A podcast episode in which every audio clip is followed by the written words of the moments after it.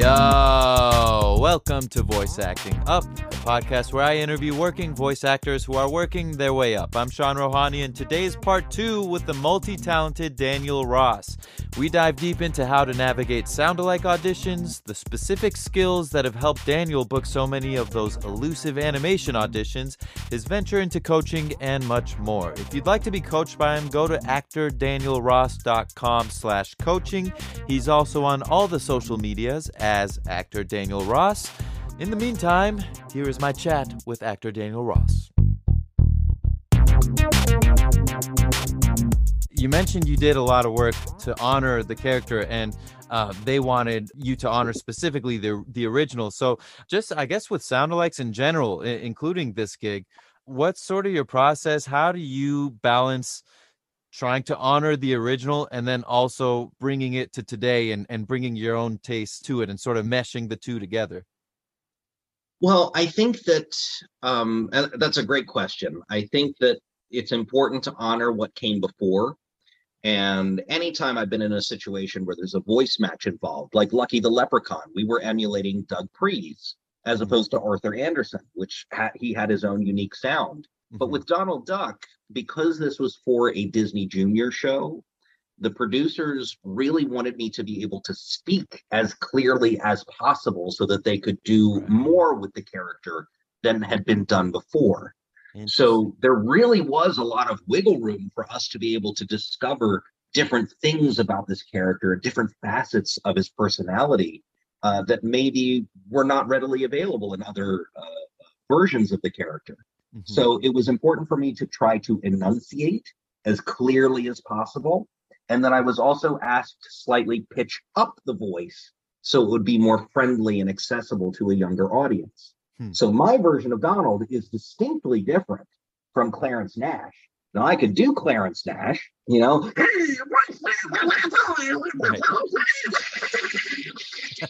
you know, I can do that version. Yeah. But my version's not this.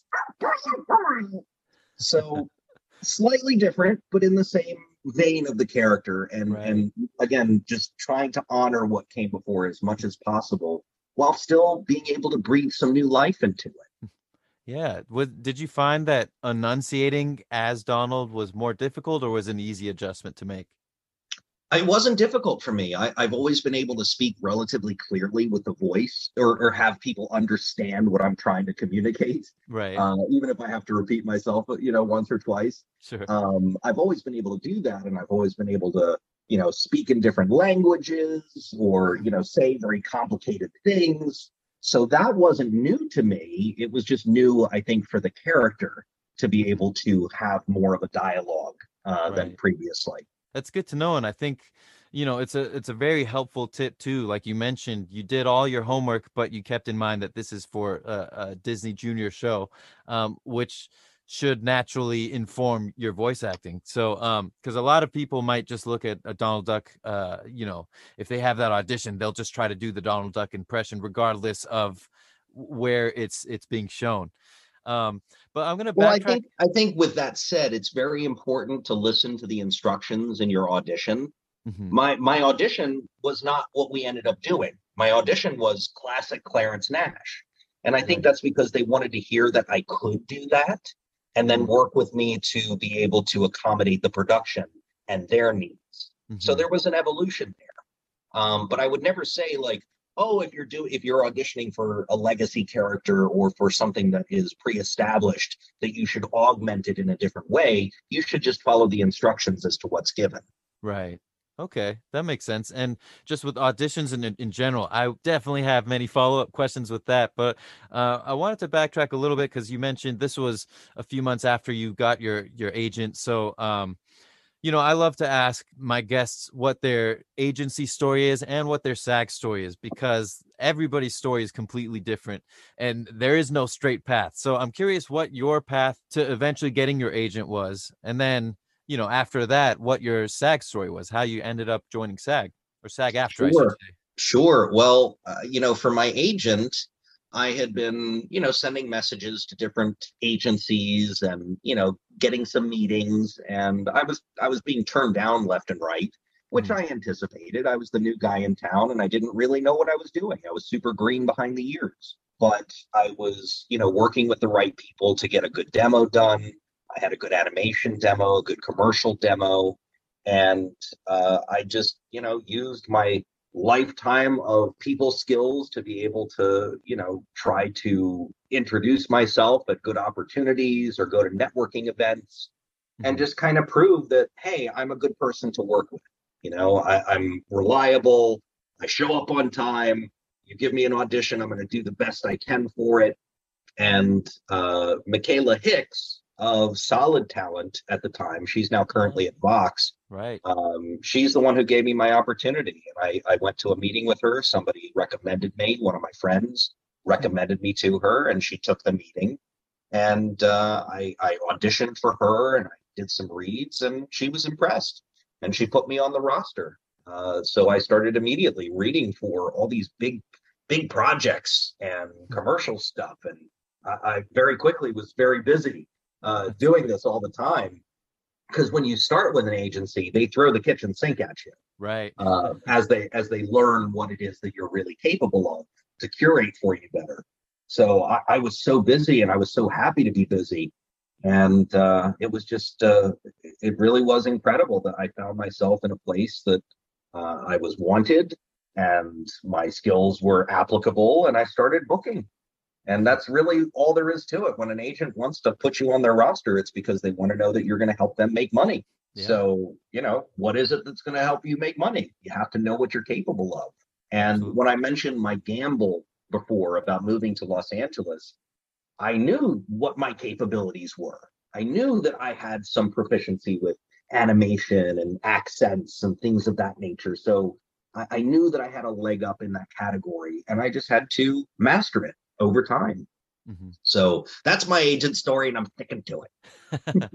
That's now, great. As far as SAG goes, mm-hmm. um, you know, it's a it's kind of a catch twenty-two to get into the union, yeah. because you have to do union work to acquire uh, waivers to get into the union, but you have to be a union member to do union work.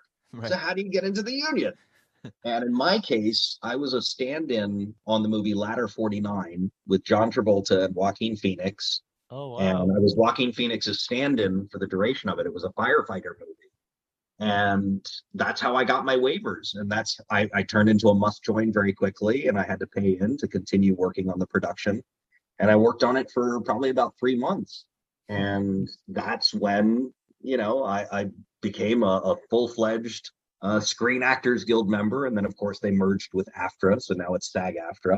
Right. Um, but yeah, I've been a, a member since I think two thousand three. Wow. Okay. Yeah. So you you've been a member since much earlier than when you were pursuing voice acting. Oh, um, absolutely, absolutely. Interesting. And stand-in work is very it's very specific work. It's it's it's pretty tough work too. It's not like being a background actor. You have to, you know, you, you have to know your mark, and sometimes know the lines, and and let your let the celebrity or whoever you're standing in for know if there have been any line changes and that sort of thing, right? Exactly, exactly. Interesting. So I, I'm curious, I guess this would be a good time to ask, like, you've done so many different types of uh, work within entertainment, whether it's producing stuff or acting on camera or stand-in work or voice acting. Are there specific things that you can think of in the other avenues that ended up making you uh, a better voice actor? Oh, absolutely. Uh, and I and I very much appreciate that question. I think it's important to know that when you study theater, I think voiceover is a compilation of all the different um, studies that you do along the way, all the different um, disciplines that you learn along the way.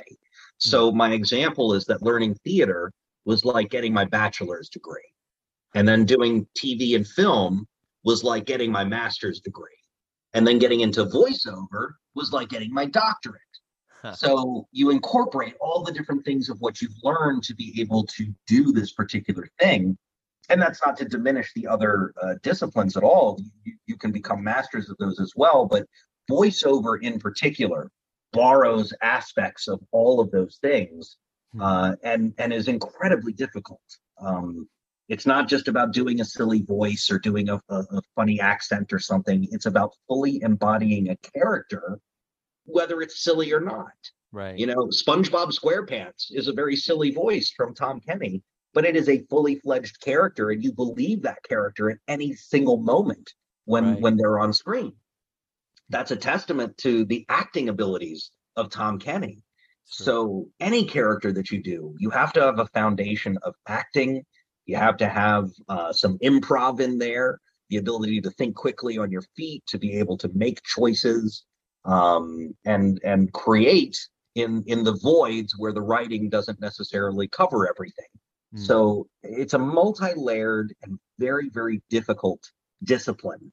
Uh, and it's something that I've just grown to appreciate and love so much over the years. Now, think about this. When you're having a conversation with somebody, you have the use of your hands. If you're a hand talker, you have the, uh, the, the use of your facial expressions to be able to indicate to the other person if you're being serious or if you're being funny. And you take all of that away and you just have the voice. What are you left with?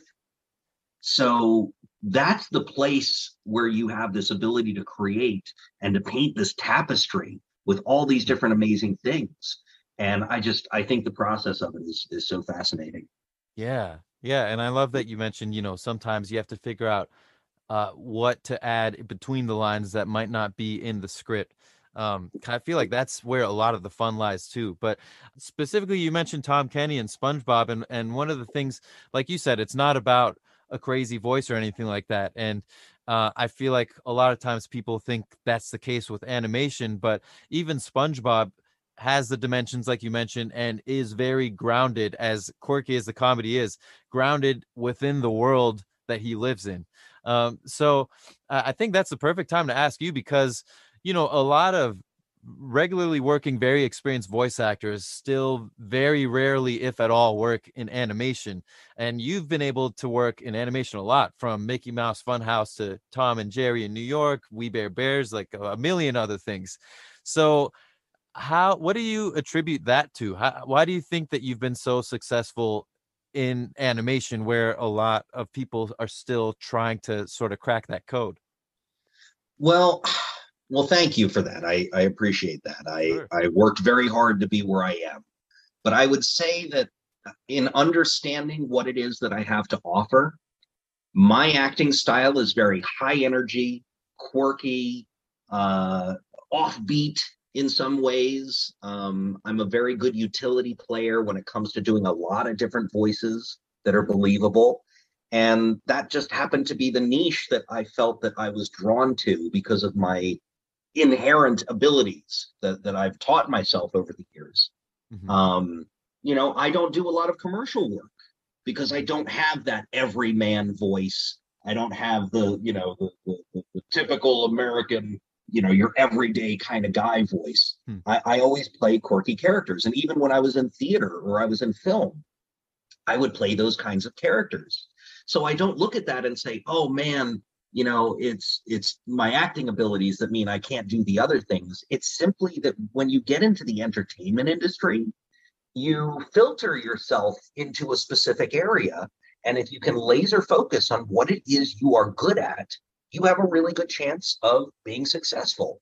So I knew inherently that animation and video games were something that uh, I, I could excel in. And that's where I took the most risk uh, and, and, you know, gambled the most mm-hmm. and have had the most reward. But I'm currently, uh, I've been training on promo, like network promos. Mm-hmm. I just cut a new demo uh, with J. Michael Collins, who's a great demo producer and coach. Nice. And, uh, you know, I'm looking to diversify uh, from that. But I love animation so much.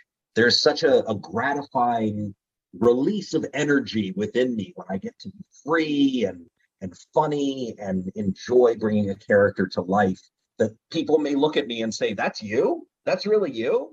That's always so fun to me. Yeah. Yeah. And I feel like with any type of voice acting, even very serious stuff, it's just our our career in general is is a, a rare opportunity to be able to be kids still, you know, all that yes. childlike play and imagination that at some point, most people sort of have to put a cap on. We don't have to do that, which is great. But just out of curiosity, was it, because I haven't done a ton of prelay animation gigs, but when I did, it was, I still got the rare opportunities to do like ensemble records. Was that the case with you generally, or um, were, was most of it solo sessions? You know, I, I love group sessions, but I think I've only done a handful of them in my time here in, in L A. Most of them are solo sessions. Yeah. And I yeah. think that has to do with timing, you know, scheduling. Um, we work with a lot of celebrities on the right. different shows, and they're only available at specific times. So, you know, just naturally people get into the booth at different times. Um, but yeah, on a rare occasion when I've had a group record, it's so much fun because the actors just love to be silly with each other. And, uh, you know, ca- cause the, the voice director uh, stress because we're we're not working. We're having too much fun. yeah. Oh, man. It's I, I did just want to say, you know, cartoon characters are anchors to our childhood and anchors to our innocence. And I think when people meet voice actors and connect those memories uh, to the characters that they loved when they were younger, there's an instant connection to what becoming an adult has told you to turn off in your brain. Right. And so to be a facilitator of that in any capacity and bring that joy to the world through my work, I mean, what else could you ask for? Man, the way that you laid it out is, is the perfect reminder that what we're doing is important work. I love that definition. So uh, I feel like I might know the answer to this question based on that, that definition, but you've done obviously work where you got to be very quirky, do different voices and accents and stuff. And then you've done work that might be very cinematic video game stuff where it's just your own voice and you're living within your own natural voice print. So do you prefer one over the other, or do you appreciate being able to do all of it? I appreciate all of it. And uh, look, every, every different version of what I do brings me so much satisfaction. I mean, I get to work and do what I love every single day. I mean, what more could you ask for?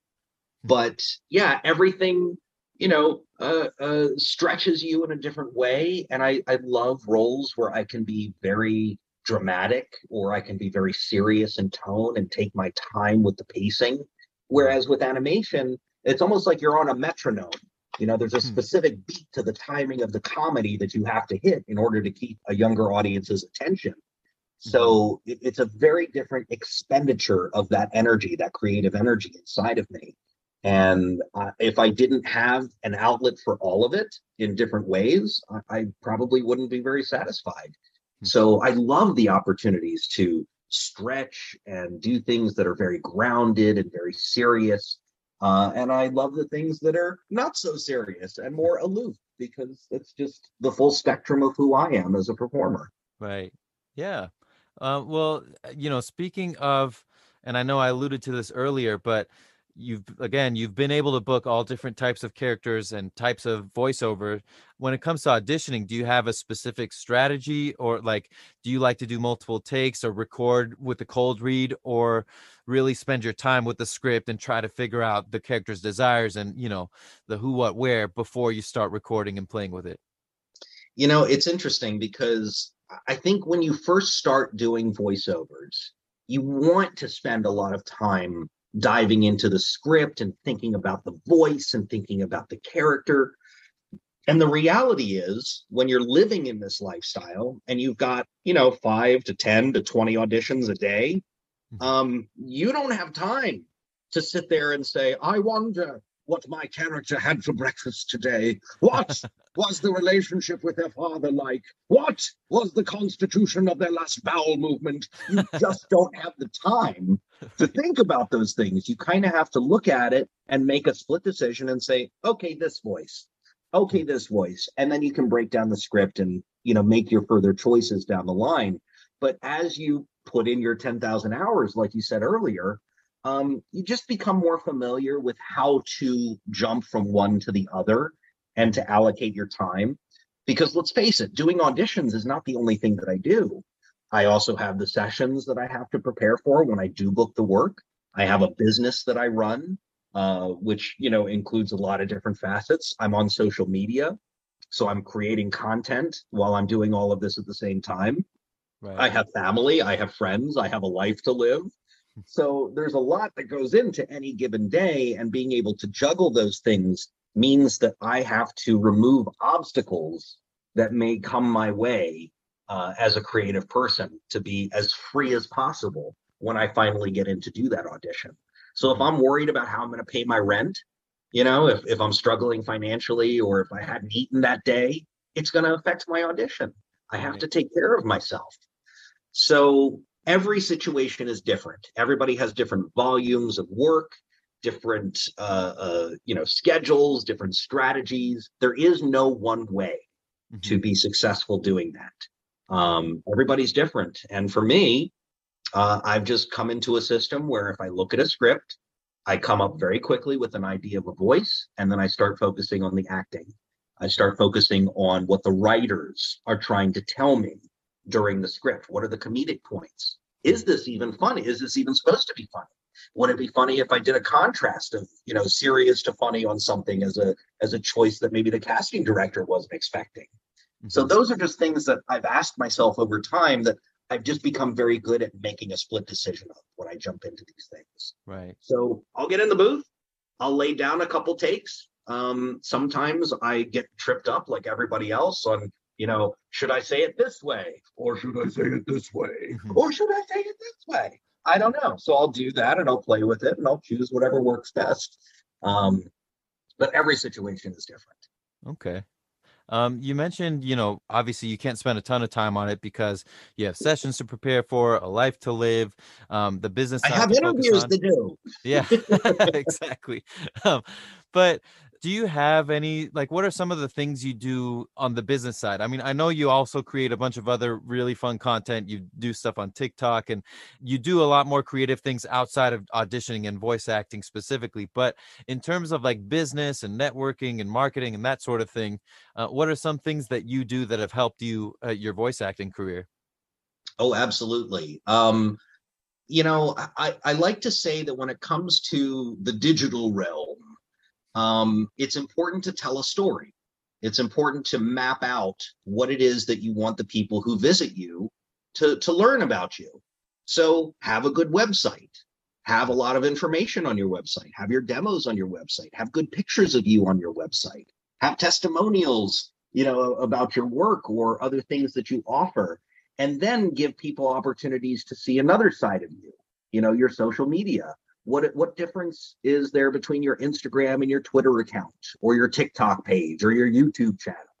Mm-hmm. You know, when somebody looks for me, I want them to go on a journey of discovery to the point where they are then a fan of me and they want to continue to hear my work, especially if they're a casting director, producer, or somebody relevant in the industry. Right. So it's important for me to curate that specifically for them and to come up with a strategy and a plan. And that requires paying someone to take good headshots, uh, making sure that your S E O is up to speed so that when people search for you, they can find you given certain keywords. Right. Um, you know, what kind of content are you putting out there? Are you gaining a following, which is ever more important as we dive into this digital age? Um, this intangible thing of having followers is, is now a, a factor in casting decisions. You know, both these people are great for this part, but this person has a million followers and this person only has a few hundred. Who are we going to cast? I can't tell you how many times I- I've been, you know, in a casting decision where somebody gets it because they've got millions of followers and I don't. Hmm. So, you know, there, there's a lot that goes into that. So that's, you know, a website, a good online presence, I think is really important, but also what you put into your day-to-day. And when you meet people face to face and shake their hand, do you have a business card that you can offer? Um, are you dressed well? Are you groomed well? Are you going to make a good first impression with people? Do you have, uh, are you paying for lunch? Is that going on a business card, a business credit card where you earn points to something else? Are your taxes in order? Is this going to your business rather than your personal funds so that you can take a deduction at the end of the year? Uh, you know, what are your ten ninety-nines versus your W twos? Um, there's a lot of things. If you're fortunate enough to get residuals, ten percent of that goes to your agency, and those come in all the time. So I've got to cut checks to my agent, you know, for, for ten percent of what I make, document my, my stuff. I have logs of all the work that I do. Um, so there's, there's a lot that's involved behind the scenes, and I, I'm just touching, you know, the tip of the iceberg on that one. Right. Well, you mentioned, you know, obviously with the content that you make, that more than anybody, you, you want to make sure that it's stuff that casting directors and producers would enjoy if they discovered you through that. So uh, I guess that's a good time to ask, like, you know, I've, I've been going at it for a few years and have been fortunate enough to, in the past couple years, get to a point where I booked enough gigs and handled them in a professional, enjoyable manner, uh, enough to the point that people will, you know, some gigs will occasionally come without me having to audition just based on those relationships. Exactly. So, yeah. So you've been doing it for a while. So I know it's tough to put a percentage on it, but like, how much of your work would you say you, you get through auditions, and how much through just the relationships you've built and, and sort of that other esoteric stuff?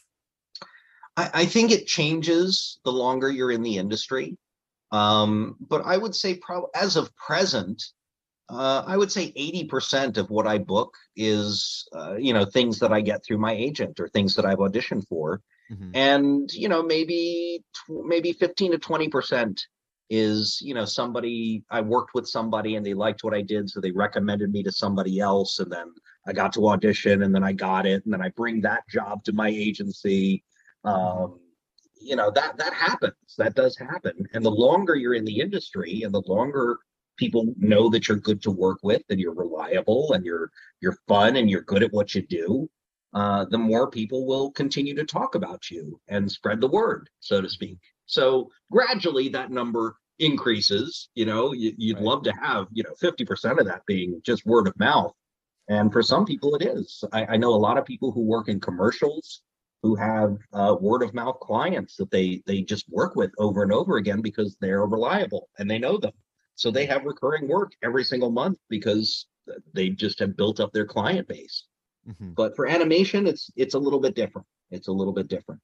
Right. Getting to know writers, getting to know artists, you know, going to the schools where they actually make the, the stuff, and uh, volunteering your time if they want to, you know, use a voice for a project. If that person gets out of school and has a, a pitch that's successful and they say, who am I going to turn to for voices? I want them to think me. Right. So investing your time into those kinds of things is, is really, really crucial. Absolutely. Um, so you've been going at this for a long, long time, obviously on camera for, for much longer, but still a, a long time with voice acting specifically. And long enough that things have definitely changed. You know, there's, you don't go in person as much anymore. There's, there's more uh, pay to plays, and, and things have become more digitized. Uh, a lot has changed, and now you have to worry about your followers and things like that. Have you been able to adjust with the changes pretty easily, or, or was there sort of a, maybe a, a more difficult adjustment that you had to make, or have you just been able to roll with the punches the whole time? I feel like I chose a side of the entertainment industry that it was very easy to roll with the punches. Hmm. You know, I, I, I feel so poorly for a lot of my on-camera friends, because when production shut down, there was nothing they could do. Right. So a lot of people actually flooded into voiceover because they realized that, you know, oh, this is really easy. We could do this, you know, from home. And it's not very easy, but it is something that could be done from home. So I do my auditions from home all the time, and all it required of me was to be able to, you know, upgrade some equipment or tweak a couple things here or there to be able to actually run sessions from, from my home. So I recorded movies, T V shows, video games, all from the comfort of my home. Um, whereas, you know, my on-camera friends didn't have that luxury. Right. So I got very lucky in that regard um, when the pandemic unfortunately hit. I think the one thing that has changed dramatically is how people can get their education. Uh, a lot of voice coaches who were inaccessible before, you had to be here in Los Angeles, you can now access worldwide. You know, you just have to be on their time and be on Zoom and pay the fee to be in their class, and you can learn from some of the greatest voices in the industry. That's something new. And a lot of the instructors are saying, you know, we don't want to do it live anymore. We'll just do it over Zoom. It's so much easier. I can do that from home, and I don't have to worry about logistics. I don't have to, you know, rent a studio. I don't have to wait for students who might be late, or I might be late, or traffic, or this or that. It's just so much easier. So I think that's the one thing that has definitively changed mm-hmm. since the pandemic. But what hasn't changed is the fact that you really still need to be here in L A to be booking consistently with animation and video games. Well, you mentioned again with, uh, you know, how much easier it's gotten to be able to learn from top-notch voice talent and directors and take classes with them digitally. So that's the perfect time to ask you, because I know you also do some coaching as well, and you've done uh, classes as well. So first of all, when did you decide to give that a shot, and sort of what inspired it? Oh, that was just the smoothest of segues, Sean. I can give you all the kudos for that. Um, hey, you gave me the assist. No, thank you. Yeah, I, I have started coaching, uh, again, specifically for animation and video games. Mm-hmm. And I think I've always enjoyed teaching. Every job that I've worked in my past, uh, I've always been the person that, you know, they turn to to say, hey, can you teach this person? Can you do that? I, you know, I ended up teaching, you know, managers on a on a district and regional level at the different companies that I worked at, because that's just kind of what I enjoy doing. I like to take a situation and map it out for somebody rather than say, here, read a book. Now, you learn that? Good. Go do the job. I don't like doing that. Mm-hmm. I like to live in real world experience and take people through a mental journey of how to come to conclusions, how to make decisions, what is it that factors into this or factors into that. I like to, to dwell in that uh, category. So when it came to, you know, coaching for voiceover, I, like many other people who have imposter syndrome, were like, what do I have to offer? I'm I'm the new guy. Right. You know, I haven't been established for decades and decades and, you know, all this other stuff. But I realized very quickly, I came to L A, I followed a strategy, I've been successful with what I've done, I do have something to offer. And people ask me all the time, how do I get into voiceover? So I figured, you know, let's try coaching, let's try doing some workshops, let's see what happens, let's see if it is of value to anybody. Mm-hmm. And the feedback that I've been getting overwhelmingly is, yes, please do more of this.